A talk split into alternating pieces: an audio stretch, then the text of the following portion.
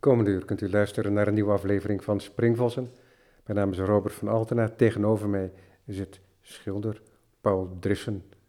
Dankjewel, Hallo. Paul, dat je met me in gesprek wilt gaan. Ja, heel fijn, vind ik ook. Ja, we zitten hier achter bij Galerie Sleeuwen.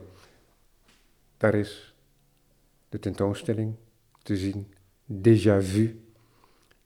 Tentoonstelling die tot 11 november te zien is. En het is een tentoonstelling die ook nog eh, verbonden is, zou je kunnen zeggen, met een andere tentoonstelling.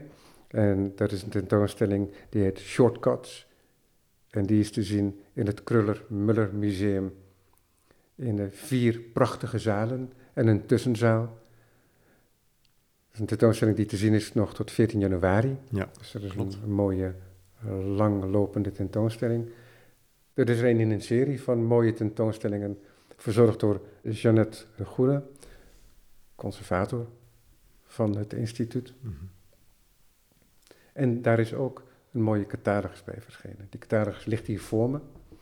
Het is een heel groot cahier, een prachtige folio, met de titel Shortcuts, gemaakt door Irma Boom en Anna Moschioni, in overleg met jou. Ja in overleg, eh, ik zou zeggen toch wel In in samenwerking, samenwerking. met... ja. Ja, Ja, dat staat er ook achterin. Met teksten van eh, Johanna van Asseldonk. Rudy Voegs en Nick Hendricks. Heel veel Mhm. in één keer.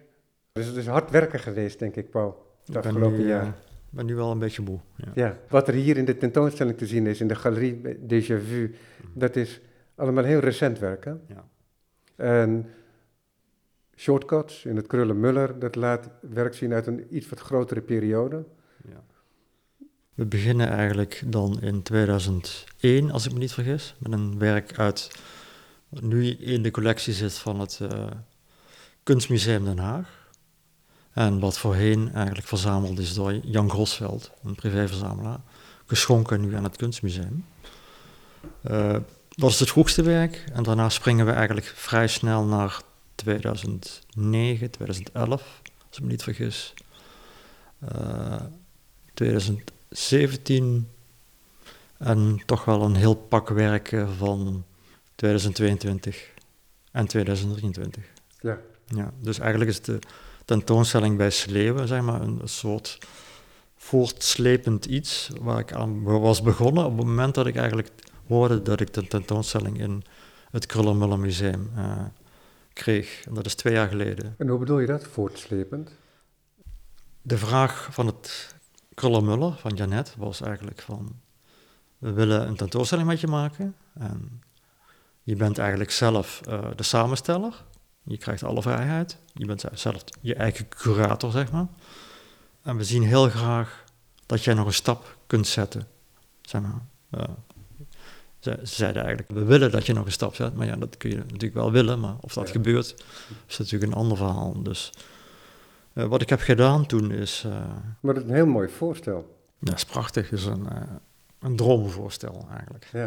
Ik bedoel, ik kan me voorstellen dat het ook wel fijn is als je werk een keer gecureerd wordt. Hè? Zeg maar, dat je echt ten dienste van een thema je, werk daar eh, een bepaalde plek krijgt. Hè? Zodat je daar eigenlijk zelf niet meer over, over na te denken. Maar kijk, in dit geval was het natuurlijk wel een heel eh, ja, royaal aanbod. Hè?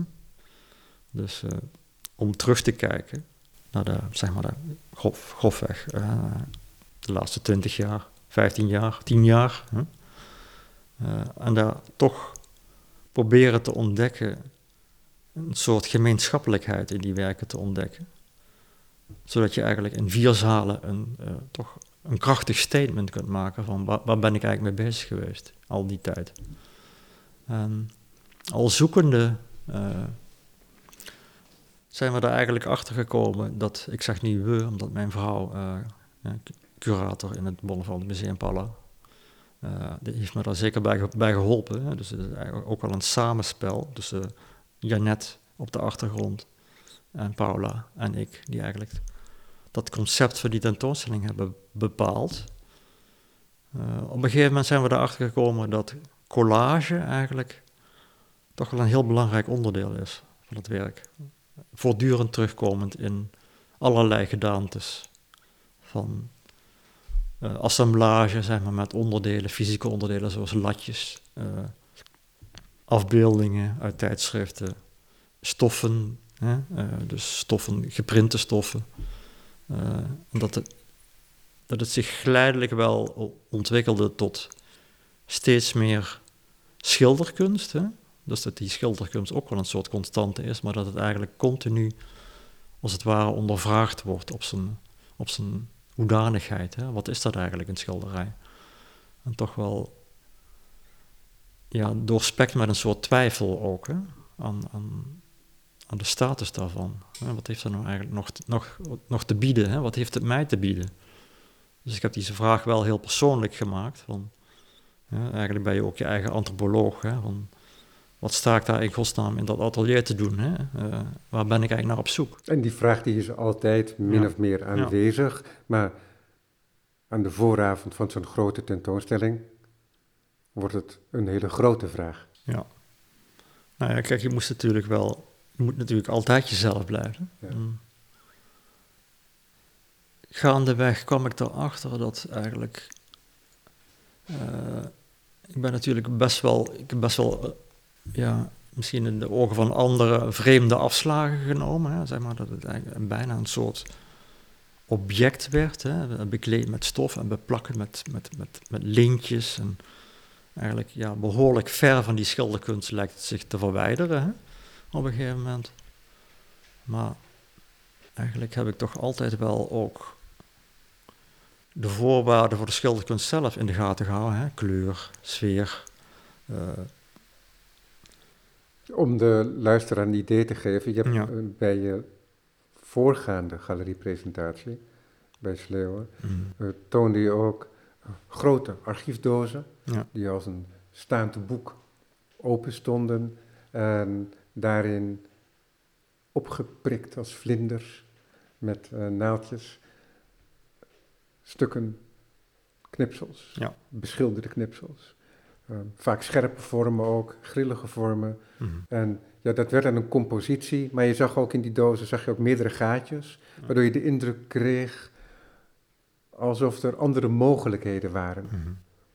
Ja, dat er een soort openheid is. Ja. En dat zo'n doos dan ook een, bijna een soort verrassingsdoos ja. zou kunnen zijn, alsof ik, als ik zo'n doos zou kopen, dat ik daarmee zou kunnen spelen. Ja. Dat, ik weet niet of je daar specifiek toe uitnodigt, maar je nodigt mij er wel toe uit om dat te denken. En ik heb zelf de indruk dat jij mij als kijker, toeschouwer, uh, daartoe uitnodigt. Mhm. en je zou kunnen zeggen, misschien is dat iets wat elke kunstenaar wil, maar je zou kunnen zeggen dat jij mij ook uitnodigt om jou te volgen in dat spel, als het mhm. ware. Is dat zo?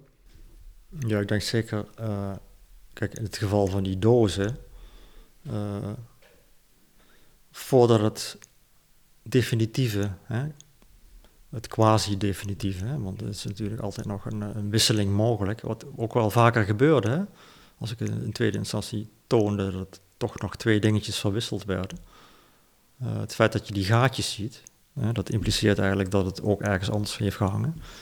En die dynamiek van dat proces, dat is natuurlijk voor schilderkunst, zeg maar, min of meer hetzelfde. Alleen bij schilderkunst is het natuurlijk... Ik heb heel lang erover gedaan, voordat ik die vertaalslag kon maken naar schilderkunst. Zeg maar, die zich bezighoudt met hè, een opgespannen doek en daar vindt nog wel een vorm van collage plaats, waar we later nog over zullen hebben. Maar die dynamiek van het maken, dat is eigenlijk het belangrijkste aspect van die dozen. En ook wel een soort, op dat moment, hè, 2018 hebben we het nu over, een soort vertwijfeling van, ja, wat, hoe moet ik eigenlijk verder met dat schilderij? Weet je wel, ik heb allerlei fragmenten die ik best interessant vind, maar hoe geef ik ze een plek? Uh, maar, wat ook interessant is, is dat je lijkt in zo'n doos. En dan, we gaan het niet eeuwig over die dozen hebben. Mhm. Oh, er is er wel eentje te zien overigens. Er in is de één uitgekozen, ja. Ehm, maar we gebruiken het nu eventjes als voorbeeld, hè, Mhm. om iets aan op te hangen.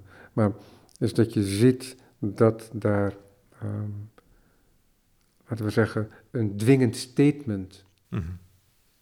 buiten is gehouden, als het ware. Maar tegelijkertijd zit het wel in een archiefdoos. Mhm. En dat is ook een betekenaar, hè, de archiefdoos. Het is niet alleen handig, Dat is een statement eh, op maar, zich. maar dat is wel een statement op zich. Ja. Dat het tijdelijke, Mhm. toevallige, Ja. ook al is het gemaakt door jou natuurlijk, maar die suggestie wordt gewekt, dat dat gearchiveerd wordt. Mhm. Dus dat dat aandacht behoeft. Ja. En daar zit denk ik ook wel een kern ook in van wat je uiteindelijk zoekt ook in de schilderijen, maar in je werk als geheel denk ik. Mhm. Dus dat je een scherp oog hebt, Ja. dat je probeert je voelsprieten uit te steken, voortdurend, dat sowieso. Mhm. Maar er moet ook wat gemaakt worden. Ja. En daar geven jouw tentoonstellingen blijk van. En ik heb hier een prachtige spread in de catalogus met allemaal mooie werk dat naar me straalt. Dus uiteindelijk is er toch ergens een moment van vastleggen dan in een werk. Ook al is dat altijd enigszins arbitrair. Adam Colton, Mhm. beeldhouwer, die citeerde ooit eens indirect Paul Valéry en die zei: A work of art is never finished, only abandoned. Mhm. But you shouldn't abandon it too soon. Mhm. Ja. En ik denk daar nu aan, omdat dat ook zomaar een uitspraak van jou had kunnen zijn. Ja, ik heb eh, natuurlijk voor de tentoonstelling in Krullenmuller ook meegeschreven. Eh, ik ben vaak eh, ondervraagd, zeg maar, door, door Johanna van Asseldonk. Hè. Eh, Een hele mooie dat gesprek is informatieve ja. tekst ook over je werkproces. Ja, En dat proces hè, waar we het over hebben is natuurlijk heel erg belangrijk. Hè. En met name de, de, de houding die je, die je aanneemt tijdens het maken van werk. Hè. Want daar gaat in feite die doos eh, ook over. En, en dat vloeit eigenlijk toch ook over in de, zeker de laatste manier van werken. De laatste schilderijen en de tentoonstelling die je hier nu kunt zien bij, bij Sleven. Dat is dat eigenlijk eh, de mate van controle en beheersing. eh, eh, dat is een hele sterke drang van ons mensen, hè, ook bij kunstenaars, maar dat is tegelijkertijd je grootste vijand. Hè. Dus ik heb mezelf echt moeten oefenen in het een soort houding aankweken in het maken, waarbij ontvankelijkheid voor wat er zich afspeelt voor je ogen eh, de grootste rol gaat spelen. Kijk, natuurlijk wordt je hand altijd gestuurd door je geheugen. Hè? Dat is gewoon een soort. Ja, de werking, daar kun je eigenlijk nauwelijks eh, iets over zeggen, eigenlijk. Hè? Eh, maar tegelijkertijd is het zo dat. Eh, wat wil ik nou zeggen? ja, zeg maar, het- werk ontvouwt zich voor je ogen. Eh, ik kan het eigenlijk het beste uitleggen aan het feit dat ik tijdens corona enorm ben gaan kijken naar het werk van Matisse. De vro- vroege Matisse, van 1905 tot 1914, grofweg. Eh, waarom? Omdat ik eigenlijk zag dat ik terug moest gaan naar een toch weer een picturale illusie. Die eigenlijk ja, een beetje de strijd aangaat met, de, met het ding zijn van het object, hè, het, eh, het objectachtige eh, van het schilderij, het platte vlak. Eh, die spanning tussen die twee, dat is bij Matisse natuurlijk heel mooi te voelen. Hè. Je, zi- je ziet, je kijkt met hem mee naar zijn schilderij, wat op een ezel staat in zijn atelier in Zuid-Frankrijk. En ja, je ziet als het ware hoe hij kijkt, eh, wat schilderijen ziet staan tegen de muur of naar zijn raam naar buiten kijkt. En tegelijkertijd zie je hem naar dat beeldvlak kijken, naar dat canvas wat voor hem staat. En dat gevoel dat die twee continu aanwezig zijn, dat vind ik eigenlijk het meest spannende, een van de meest spannende gebeurtenissen in, in, de, in de schilderkunst die je kunt, die je kunt hebben eigenlijk. Hè. Uh, kijk, Mondriaan is voor mij ook heel belangrijk geweest. En, als een soort nieuwe werkelijkheid. En, een soort reset. Hè. alsof je op een soort reset-knop duwt van hè, leven is complex, maar eigenlijk toch ook heel eenvoudig. Dat alles schoongeveegd wordt en dat je een heel nieuw beeld krijgt. Dat vind ik ook een heel belangrijk aspect. Maar ook, ja, om even terug te komen op Mathies, hè, dat, dat je eigenlijk die spanning tussen dat wat je om je heen waarneemt en wat zich voor je oog afspeelt op het moment dat je die kwast doopt, in, in, in, in mijn geval dan in die hazenlijm vermengd met pigment, en zich een schilderij ontwikkelt waar je eigenlijk helemaal geen controle over hebt, maar wat zich gewoon voor je ogen ontvouwt. Ja, dat gebeurt wel op een manier dat je de, je nodigt de accidenten, mm hè, je nodigt het toeval misschien ook enigszins uit ook in je werk. Hè? Ja. Want je werken op doek, daar zitten veelal, dat zie ik hier in de, in de galerie, eh, wat grover linnen, mhm. stroken, mhm. soms smal, soms wat breder, ja. opgeplakt, soms staand, een enkele keer ook schuin. Mhm. er is niet één regel. Je zou zeggen, kunnen zeggen dat dat het werk enigszins structureert, maar tegelijkertijd weet je ook heel mooi, um, dat is met name in één, uh, één werk heel sterk het geval, even kijken hoe dat werk heet, of ik dat hier zo kan ontdekken. Maar is dat je zo'n hele grote staande uh, strook, ja. die daar staat als een soort pilaar, maar dat je die tegelijkertijd ook ontkent, omdat je daar zo'n eh, zo'n streek doorheen geeft. Hè. Dus mm. in de basis is het groen mm-hmm. en die streek die, is, die heeft meerdere kleuren in zich. Mm. En die gaat er dan zo in twee stroken Eentje van onder naar boven, denk ik, en eentje van boven naar beneden. Doorheen, waardoor die structuur ook weer oplost. Hè? En dan krijg je iets van die illusoire ruimte waar je het net over hebt, mhm. met betrekking tot Matisse, mhm. die zie ik daar ook plaatsvinden. Ik benoem dit nu zo om datgene wat je zegt over Matisse en wat jou daarin fascineert, om daar ook de sporen van te zien. Dit is één voorbeeld. Uh, maar het gebeurt op allerlei manieren. Er is ook één doek en dat is heel terughoudend, van kleur, Untitled Indigo mm heet dat werk. En daar zie je, als je op een paar meter staat, een paar lichtende deeltjes. Mhm. En ja, die suggereren een soort verdieping. En als je dan dicht op het werk staat, dan is die illusoire verdieping juist iets wat erop ligt. Mhm. Namelijk, dat zijn die stroken linnen. En zo is er voortdurend een spel op allerlei manieren. Er is niet één enkele spelregel te mhm. ontwaren, mhm. waaruit je kunt zien hoe je opereert en dat dat toch ook tastend is. Hè? Dat zie je ook heel mooi in de video. Die te zien is op de website van het Krullenmuller. Dat als jouw kwast over het doek gaat, waar precies daar ook zo'n strook grof linnen is geplakt en je komt daar met een platte kwast overheen, dan zie je hoe het pigment zich draagt en hoe het gaat poelen op een mhm. bepaalde manier op bepaalde plekken en een andere uitdrukking geeft. En dat zijn gebeurtenissen mhm. Die jij dan kunt ontvangen.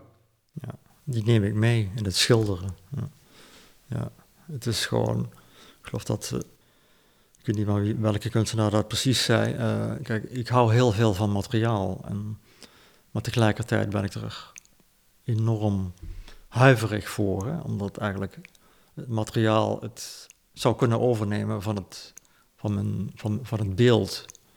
Want uiteindelijk wil je toch natuurlijk dat al die materialen, al dat linnen, hè, die weefsels, ook iets anders gaan oproepen. Hè, een, een beeld of een, uh, ja, iets metafysisch, hè?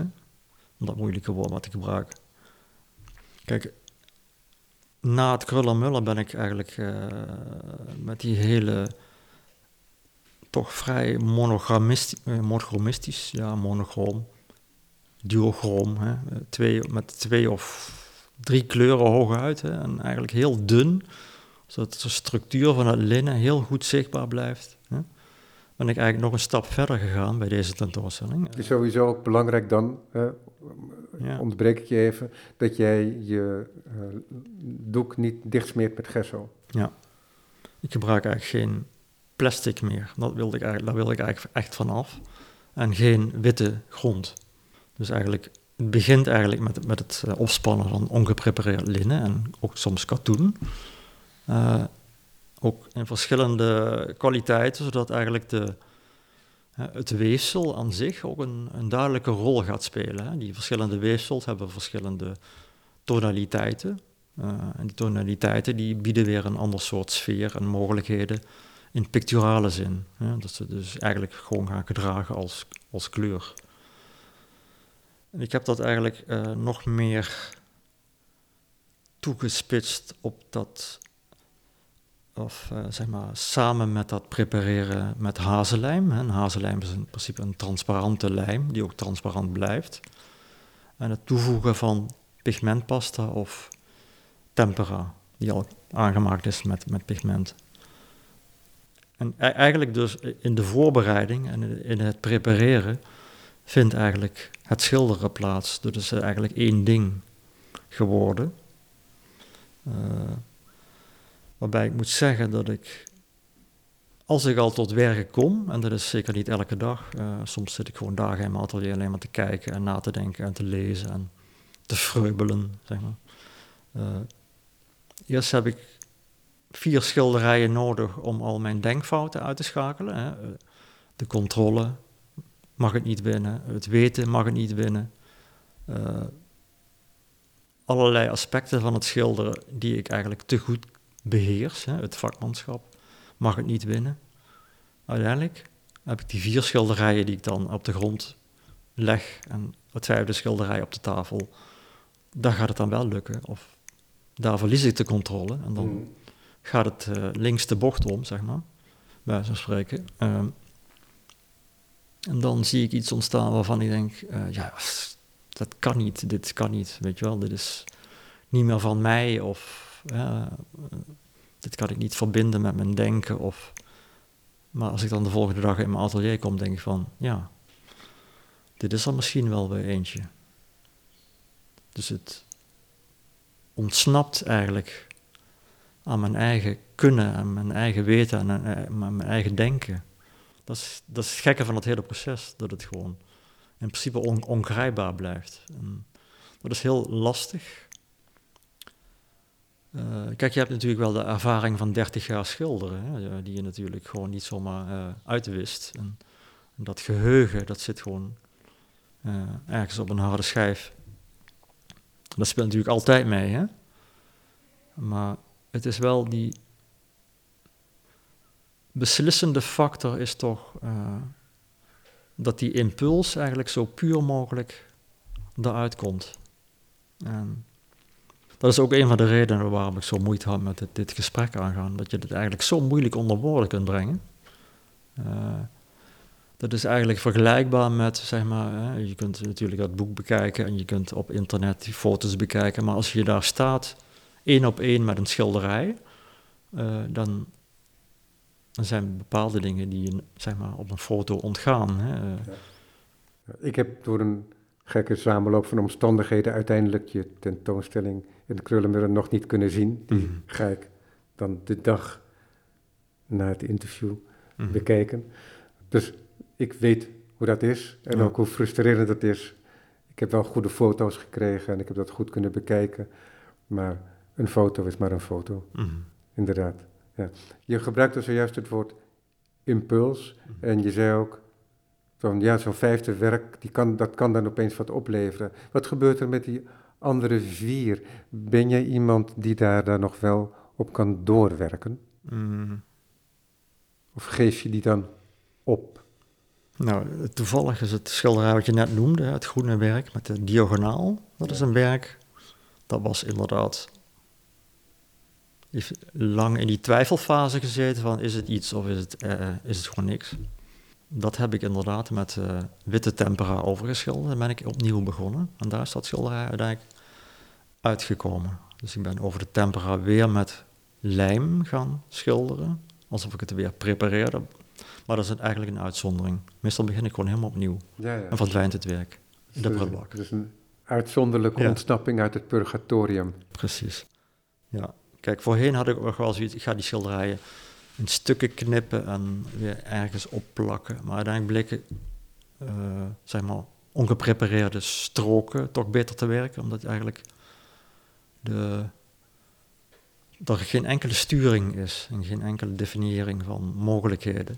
En eigenlijk zo'n detail wat je uit een schilderij knipt, toch ook weer te veel leidend wordt. En dat wil ik eigenlijk niet. Nee, het moet eigenlijk Ja, het, heeft al te veel identiteit dan. Ja.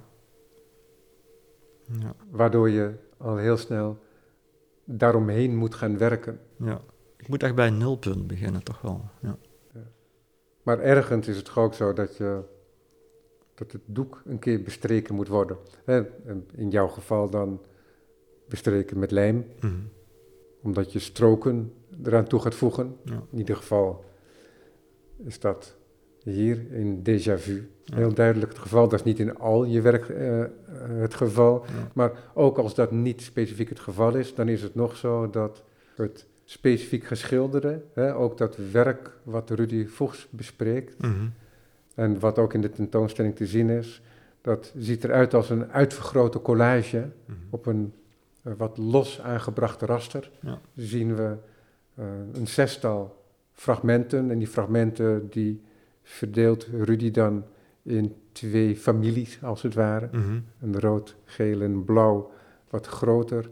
En daaromheen als vlinders, zegt hij, wat andere vormen die ook soms veelkleurig zijn. Ja. En dat is toch ook direct, hè, geeft als signaal ook dat het betrokken is op collage. Ja. Ook al is dat volgens mij helemaal geschilderd. Nee. Niet? Is- Oké, ja, dan heb je, dan, dat krijg je dan als je het werk niet echt Ja. gezien hebt. nee, de ondergrond is geschilderd. Eh, in principe ook met, volgens mij, als ik me niet vergis, Ik kan het wel opzoeken. ja. Ehm, met tempera. gekleurd papier, stof, casine tempera op doek. Ja. Voilà.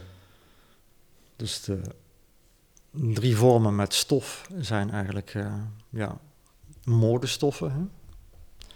Eh, kan dan klaar eigenlijk. eh objet trouvé zou je kunnen zeggen. Ja, ik, moet ook, ik moest Ja. ook denken toen ik het zag aan eh, de tafel van mijn moeder en aan haar patroonpapier. Ja. Het is een heel huiselijk doek, absoluut. Dat is zo, ja. Het, eh, Heel huiselijk doek, maar het is een stevig formaat toch? ja. Hè, waar hebben we het over? Nee, maar het heeft de uitstraling natuurlijk van zo'n vies tafelkleedje. eh.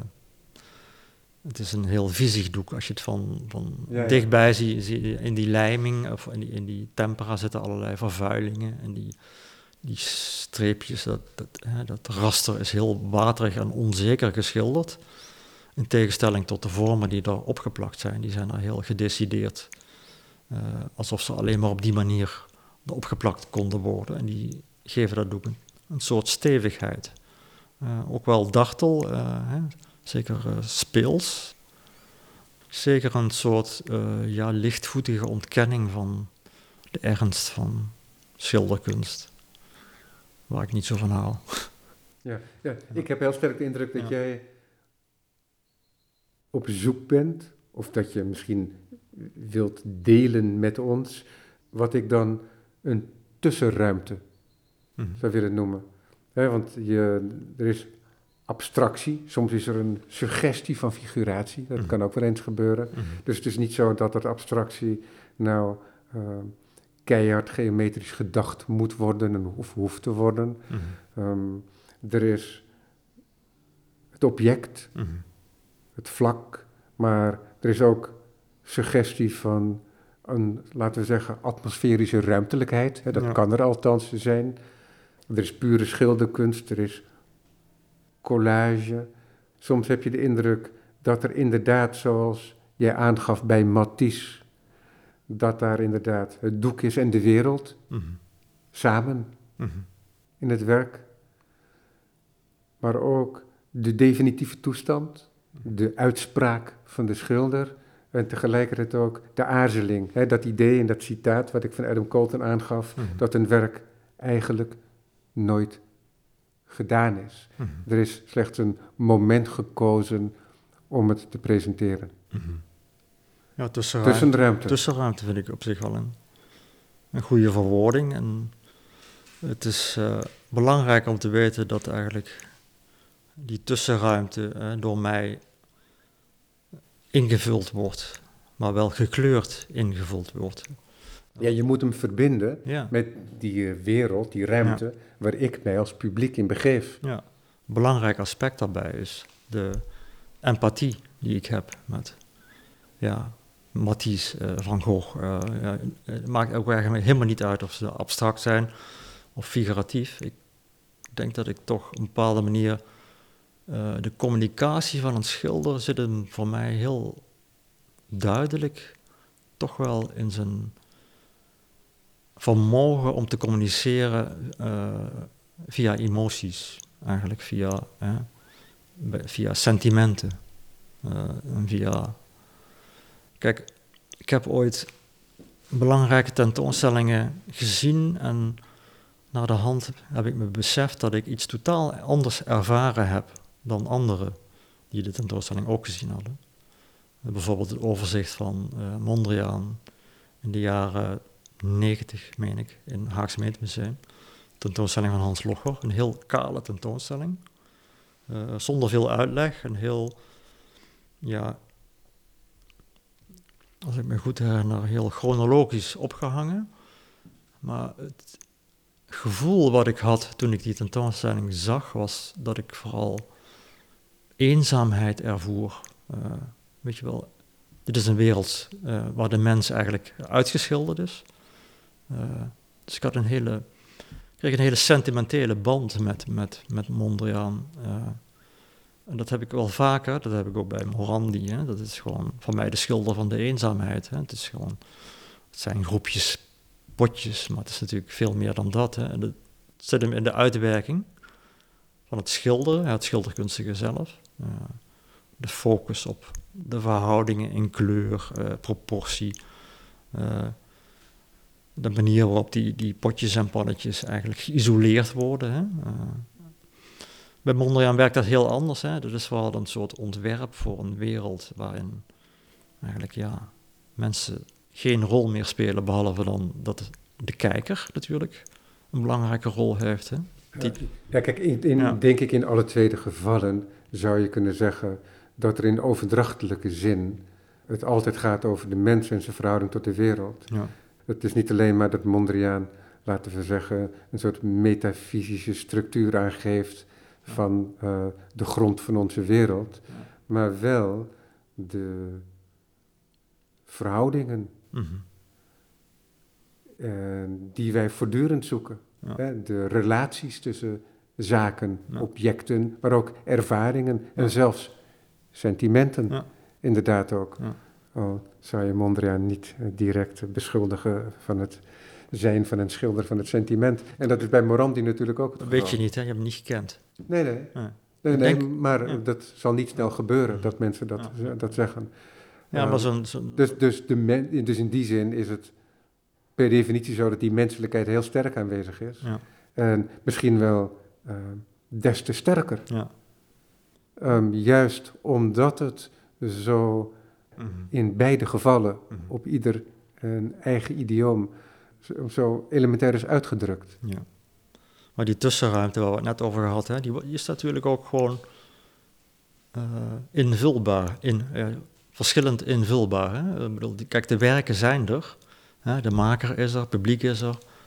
Maar wat zich daar tussen afspeelt, ja, dat, dat is gewoon, dat kun je niet, dat heb je niet in, in, je hand, zeg maar. Maar ik weet wel voor mezelf dat ik bepaalde conclusies heb uitgetrokken dat ik die tussenruimte wil vullen, vullen met, mijn- met mijn emoties, met, met de, ja, wat ik voel als ik dat werk bekijk. En die ervaring van dat werk, hè, of het nou modernisten zijn, abstracte kunstenaar, hè, Milton Avery vind ik ook een fantastische schilder, die ook een echte schilder, schilder zeg maar, hè, die gewoon ook die, die gekke bochten neemt, weet je wel, denk je, wat, krijgen we nou weer, weet je wel? Je ziet drie zeiltjes op de oceaan, maar tegelijkertijd zie je hè, totaal abstract werk. Uh, ook die spanning, hè, die ook bij Matisse, uh, waar we het over hadden. Ja, dat, zeg maar, die, die dat sentiment uh, waarmee je die tussenruimte vult, dat is ook uiteindelijk hetgene wat te communiceren valt. Dat is uiteindelijk wat de communicatie tussen mij en mijn publiek is, mm denk ik. Ja, wat interessant is, is dat er net een, in wat je zei een soort verplaatsing leek uh, plaats te vinden. Mm -hmm. Namelijk dat je zei dat een schilder, en laten we in ieder geval zeggen de schilder uh, Paul Drissen, mm -hmm. dat hij ook schildert met zijn sentiment. Mm -hmm. Dat is natuurlijk al overdrachtelijk, want je, je schildert je maakt je schilderijen met materiaal. Maar wat je probeert uit te drukken, dat is wat je voelt en Mhm. wat je ervaart. Mhm. De ruimte waarin jij je begeeft als je in je studio bent, misschien ook als je in de wereld rondloopt. Mhm. En hoe je die wereld ervaart. Hè? Net zoals we dat over Morandi Ja. en over Mondriaan zojuist opmerkten. Mhm. die ruimte, dat is, laten we zeggen, die gevoelsruimte, is ook jouw denkruimte tegelijkertijd. Mhm. En dat is dan niet een ruimte van ideeën, maar meer een ruimte van contemplatie. Mhm.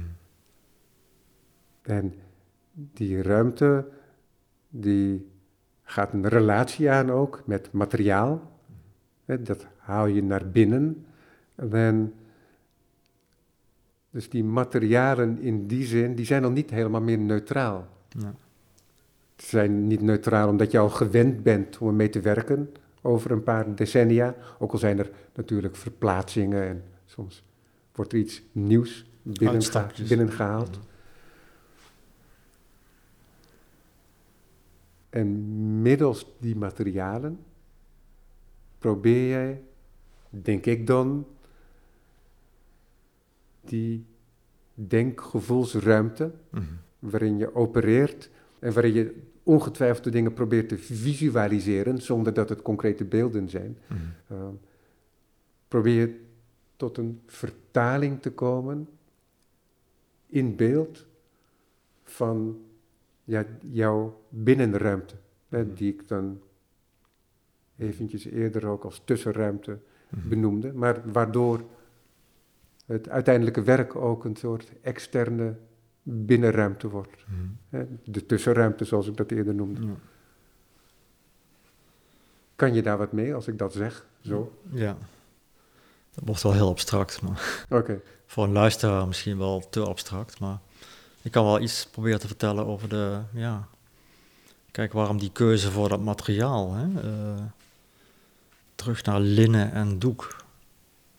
Eh, eigenlijk door mij verfoeid ooit. Op de academie, ik kan me goed herinneren dat eh, docenten aankwamen met zo'n potje konijnenlijm of hazenlijm. Dat we aan de gang moesten, ook met pigmenten. Ik heb het allemaal ooit geleerd, hè? eh, ja, is heel lang geleden, hè? 1985. Omdat ik zoiets van, wauw, foei, weet je wel, hoe durf je in deze tijd van latex en beeldschermen nog met, met zoiets belachelijk ouderwets aan te komen.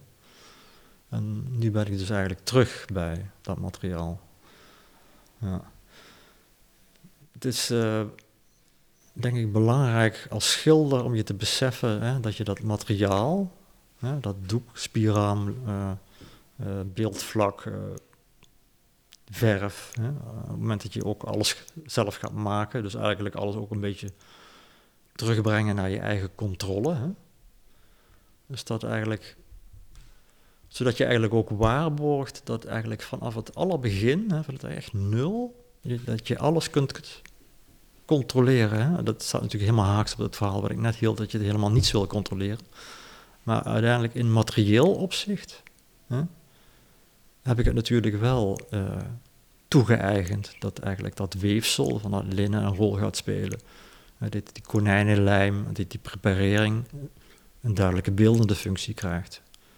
En dat je misschien wel die controle qua vorm eigenlijk probeert op te geven. Zodat eigenlijk het, het hele proces eh, eh, ja, die, die lagen van visualiteit eh, een dominantere rol krijgt in dat hele spel van, van maken en van ontdekken. Ja. Wat was je vraag ook alweer? Nou, je reageerde net op wat ik zei. Ja. En dat ik, laten we zeggen, de geestelijke ruimte waarvanuit je werkt, dat je die probeert te vertalen, uiteindelijk Mm. ook middels materiaal Mhm. en instrumenten naar een concreet werk. Ja. Maar dat dat concrete werk zich ook presenteert als een tussenruimte. Mhm. En toen zei jij, ja, misschien is dat relaas van je wat abstract voor de luisteraar. Mhm. En toen Heb ik het eh, teruggepakt naar Ja. materiaal. Ja. ja. Maar kijk, wat er uiteindelijk te zien is, hè, eh, hier, met name hier bij Sleeuwen, denk ik, dat zijn hoe dan ook toch beelden. Hè. Dit is, een, het is sprake van een soort beeldruimte. Hè. Eh, Je kunt niet, je kunt, eh, niet vastpinnen op landschap of stilleven, maar het heeft natuurlijk wel die, die sfeer van een landschap of een, je zou zeggen, de sfeer van iets natuurlijks. Hè? ja, met alle En schakeringen Ja, ja. en verrassingen ja. eh, die eh, zomaar kunnen Ja. verschijnen. Met het veranderende licht bijvoorbeeld. En dat is ook wel, denk ik, zo mijn belangrijkste motivatie. Hè? Is dat je een soort, ja, noem het maar weer, tussenruimte vindt. Hè? Tussen dat, dat materiaal en dat hele proces van maken. Maar aan de ene kant, maar toch aan de andere kant, een beeld. En dat beeld, dat ontvouwt zich. eh, en over dat beeld heb ik eigenlijk geen controle. Ja. Maar het is wel een, altijd voor mij, en daarom heb ik de tentoonstelling ook déjà vu genoemd, iets wat ergens in mijn geheugen iets oproept van eh, de tijd dat schilderkunst nog bestond. Hè? Want Ja. eigenlijk bestaat het niet meer, laten we eerlijk zijn. Er wordt heel veel geschilderd, er worden heel veel schilderijen gemaakt, maar schilderkunst, zoals het zeg maar, door Matisse geformuleerd is, of zeg maar tot nou ja, goed, laten we niet te veel in de geschiedenis eh, gaan graven. eh. Nee, maar het, het Je speelt, snapt wat ik bedoel. Het speelt wel een rol. Kijk, ja, het gevoel Ja. wat ik heb na het zien vanochtend van de tentoonstelling in de galerie hier, mhm. dat roept ook een woord bij me op. En dat woord, dat is onschuld. Mhm. Als kunstenaar heb je een soort verplichting, denk ik wel, om geïnformeerd te zijn. Hè, Mhm. er is veel kennis. Kennis van wat er gemaakt is, dus die traditie, maar wat er gemaakt wordt hier om je heen door je collega's. Er is kennis van materiaal. Je zegt al, ik leerde met hazenlijm werken op de academie. Ja. Geheel tegen jouw zin in destijds. Mhm. En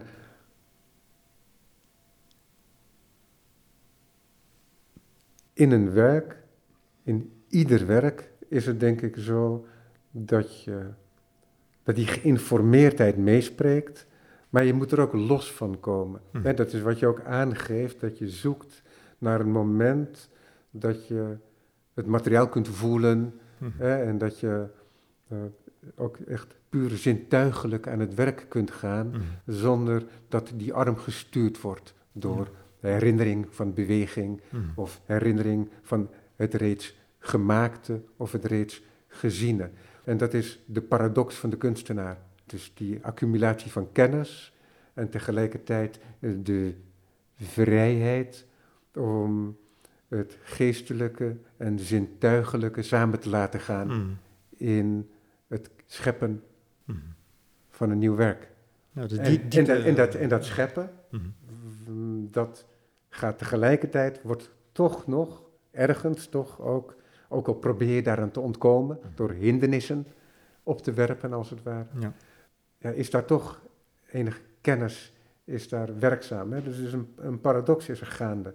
En dus jouw werk zou ik niet betitelen als naïef, in het Mhm. geheel niet, Mhm. maar spreekt iets uit van wat ik ook een soort naïeve onschuld Mhm. zou noemen. Ja. ik kan, er wel, kan me er wel in vinden. hè. Eh, ik, soort, ik wil je eh, werk daar niet mee gelijkstellen, nee, hè? nee, nee. nogmaals voor alle duidelijkheid, maar dat is wel iets wat er ook uitspreekt. Ja. En dan niet in de vorm van idylle. Ja. Het is geen eh, nostalgie, eh, wil ik maar zeggen. Ja. Ja, belangrijke constatering tijdens corona, hè, toen ik natuurlijk heel veel tijd had om te, te werken en na te denken, zonder enige druk. Eh, ook de tijd dat ik echt weer begon met schilderen, ook met die konijnenlijm, was toch wel dat ik eigenlijk toch veel meer weer op mezelf vertrouwde en eigenlijk niet zozeer... Voorheen had ik misschien toch wel eens het gevoel, ja, ik moet toch eh, op een of andere manier nog een antwoord zoeken hè, in, die, die, die chaos van schilderkunstige ja, mogelijkheden, dat, enorme veld van mogelijkheden waar je als kunstenaar te midden van begeeft. Eh, maar tijdens corona was ik, ja, ik zit hier, hè, je bent alleen in je atelier, en dat is eigenlijk altijd zo als kunstenaar. Je zit in je studio en wat doe je? Hè? Wat kun je? En dat schilderen, zeker met behulp van dat boek eh, van die Vogue Matisse, dat heeft me zeker verder geholpen. Ik denk van ja, moet je als schilder goed bewust zijn. Hè?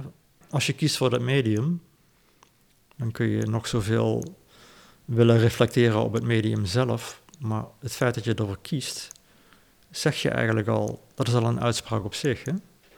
Zeker als je kiest voor de picturale illusie, hè? ook al is dat misschien niet direct figuratief. Dan zeg je eigenlijk, dan ga je eigenlijk helemaal tegen de modernistische gedachte in. Dat, dat je disciplines moet, moet kunnen verbinden, hè? architectuur, vormgeving. Hè? Dat was uiteindelijk een van de doelen van het modernisme, hè? dat het eigenlijk het medium, schilderkunst, aan zich overbodig werd. Hè? Ja, van een deel in ieder Voor geval deel, van ja, het ja, modernisme. Het is altijd moeilijk om daar Ja, ja. in heel algemene termen over te spreken. Ja. Maar eigenlijk de motivatie om, om te schilderen, die, die moet je eigenlijk heel dicht bij jezelf zoeken. En ik denk dat uiteindelijk eh, Mondriaan en Malevich eigenlijk ook die motivatie eigenlijk, dat het eigenlijk veel spiritueler is dan wij eh, achteraf denken en veel ja, mystieker, eh, zeker in het geval van, van, van Malevich. Ja, bij Mondriaan je- ook. Alleen ja, bij- we ja. zijn eraan gewend dat het bij Mondriaan een beetje door de afgelopen generaties uit de geschiedenis is geschreven. In ieder geval door een deel van de kunsthistorici. Maar ja, dat speelde gewoon een rol bij de man. Dus ja.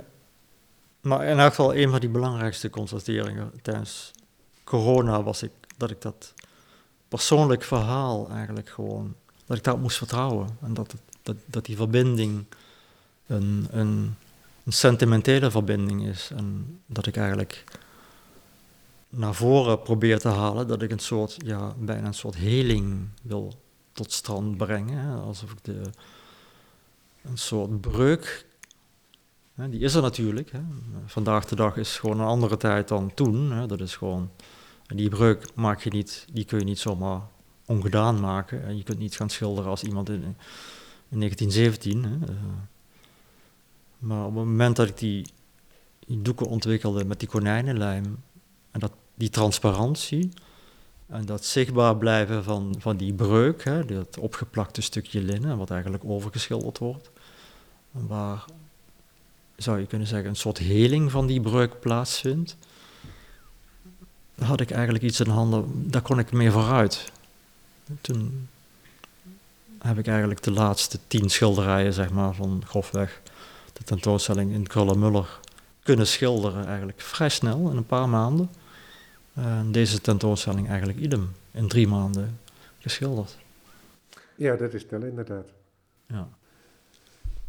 Ja, dat is interessant dan, hè, dat je het maagdelijke doek heelt. Maar alleen is het zo dat jij naar het doek kijkt door de geschiedenis heen. Hè, dus je projecteert daar een door jezelf ervaren breuk op. Ja. Namelijk een afgescheiden zijn van een bepaald moment in de geschiedenis. Maar die ongeschondenheid waar je het net over had, hè, dat... eh, hoe noem je die dat precies? Een zekere onschuld. Onschuld, ja. Ja. ja. Ja, misschien is dat toch een, denk ik, een diepe wens dat je ergens toch denkt opnieuw te kunnen beginnen. Weet nou, je wel? kijk, het Uh, gebeurt vaker ja. natuurlijk. Ook in bijvoorbeeld de gecomponeerde muziek mm, in het naoorlogse is er opeens bij de componisten heel veel aandacht voor de pre-klassieke muziek. mm, Voor Josquin en voor eh, Monteverdi mm, en dergelijke. mm. En toch ook om een manier, denk ik, om je eigen vrijheid te vinden Mhm. van uitdrukken. En die complexiteit van die taal die Mm. gecreëerd is in de loop der tijd, om daar eventjes overheen te springen. Ja. En in zekere zin is dat toch ook een zoektocht naar een wat rustiger basis, Mm. ehm, een rustiger omgeving, net als een stille studio ten tijde van corona. Mm. Een vereenvoudiging zou je kunnen zeggen, Ja. waardoor er minder rumoer buiten de deur gehouden Ja. hoeft te worden. Ja. En waardoor je je oor te luisteren kunt leggen. Ja. En als een kunstenaar als jij, die dat graag doet, hè, Mhm. luisteren naar jezelf, Mm. je hersengolven, je gemoedstoestand, maar ook je materiaal, ja, dan kan het schip snel van koers raken als dat rumoer te veel overstemt. Nou, dat, dat heb je wel goed eh, gezegd, moet ik zeggen. Ja. Inderdaad werd het natuurlijk heel stil in die tijd. En dan ga je natuurlijk ook afvragen, ja, wat is er nou helemaal werkelijk aan dat hele discours, hè, waar, je toch eh, van op de hoogte wil zijn, of je, je doet je best om op de hoogte daarvan te zijn. Eh, wat heeft het voor een betrekking op mij? He- Heb ik daar wel iets, moet ik daar wel iets mee? Hè? Het is natuurlijk, kijk, je wil als schilder, eh, als kunstenaar, eigenlijk het laatste wat je wil is klassiek gevonden te worden, hè, terwijl je nog leeft. Of traditioneel of conservatief. Hè? Eh, maar tegelijkertijd, ja, al die termen, hè? je kunt ze ook gewoon naast je neerleggen en gewoon je werk doen. Hè? Eh, het is goed als je het kunt. En vooral met je eigen talenten en je eigen voorkeuren je weg zoeken naar, naar die taal die, die er toch op een of andere manier wel uitkomt. hè. Ik denk dat je gewoon ja, heel goed naar jezelf moet luisteren. Je- Het is zeker niet zo dat ik me afsluit voor de wereld. Hè. Natuurlijk, ik weet wat er aan de hand is in de wereld. Hè. En ik zou niet willen zeggen dat ik een escapist ben, maar om te kunnen werken moet je je wel op een bepaalde manier afsluiten voor dingen die, waar, waarmee je, je voor je werk eigenlijk geen oplossing hebt. Hè. Mhm. Eh, Paul Drissen. Dank je voor dit gesprek. dankjewel. Eh, Graag je gedaan. tentoonstelling bij Krullen Muller, Shortcuts, is te zien tot 14 januari. En Déjà Vu bij Galerie Sleeuwen is te zien tot 11 november. En zoals gezegd, er is een mooie catalogus verschenen bij Shortcuts. Een ontwerp van Irma Boom, Anna Moschioni en Paul Drissen. Met teksten van ehm, Johanna van Asseldonk, Rudy Voegs en Nick Hendricks. En dat betreft dus de catalogus van de tentoonstelling in het Krullenmuller. Mhm. Eh, en dit was dan de vierde editie van een reeks tentoonstellingen in het Krullenmuller, die dus ook nog doorloopt. Het zijn twee tentoonstellingen per jaar. Prachtig initiatief ook. Met, verf heet het. Met verf, ja. En de catalogus die heeft ook een bepaalde vorm. Dus de vellen zijn zo ingevouwen, waardoor de snede niet is Het is één katern. afgesneden. Ja. Het is één katern en waardoor er een soort mesvorm ontstaat. Ja. Maar dat is ook een vorm die terug te vinden is in jouw schilderijen. Dus dat je ehm, een soort facet krijgt. En dat is ook, zag ik in verschillende werken, dat je inderdaad ook zo'n... eh, Dat is heel op- opmerkzaam dat je dat opmerkt. en, ehm, Ja, maar Boom, eh, die is dus op mijn atelier geweest. eh, en ik, heb, ik had toen al zes dummies gemaakt.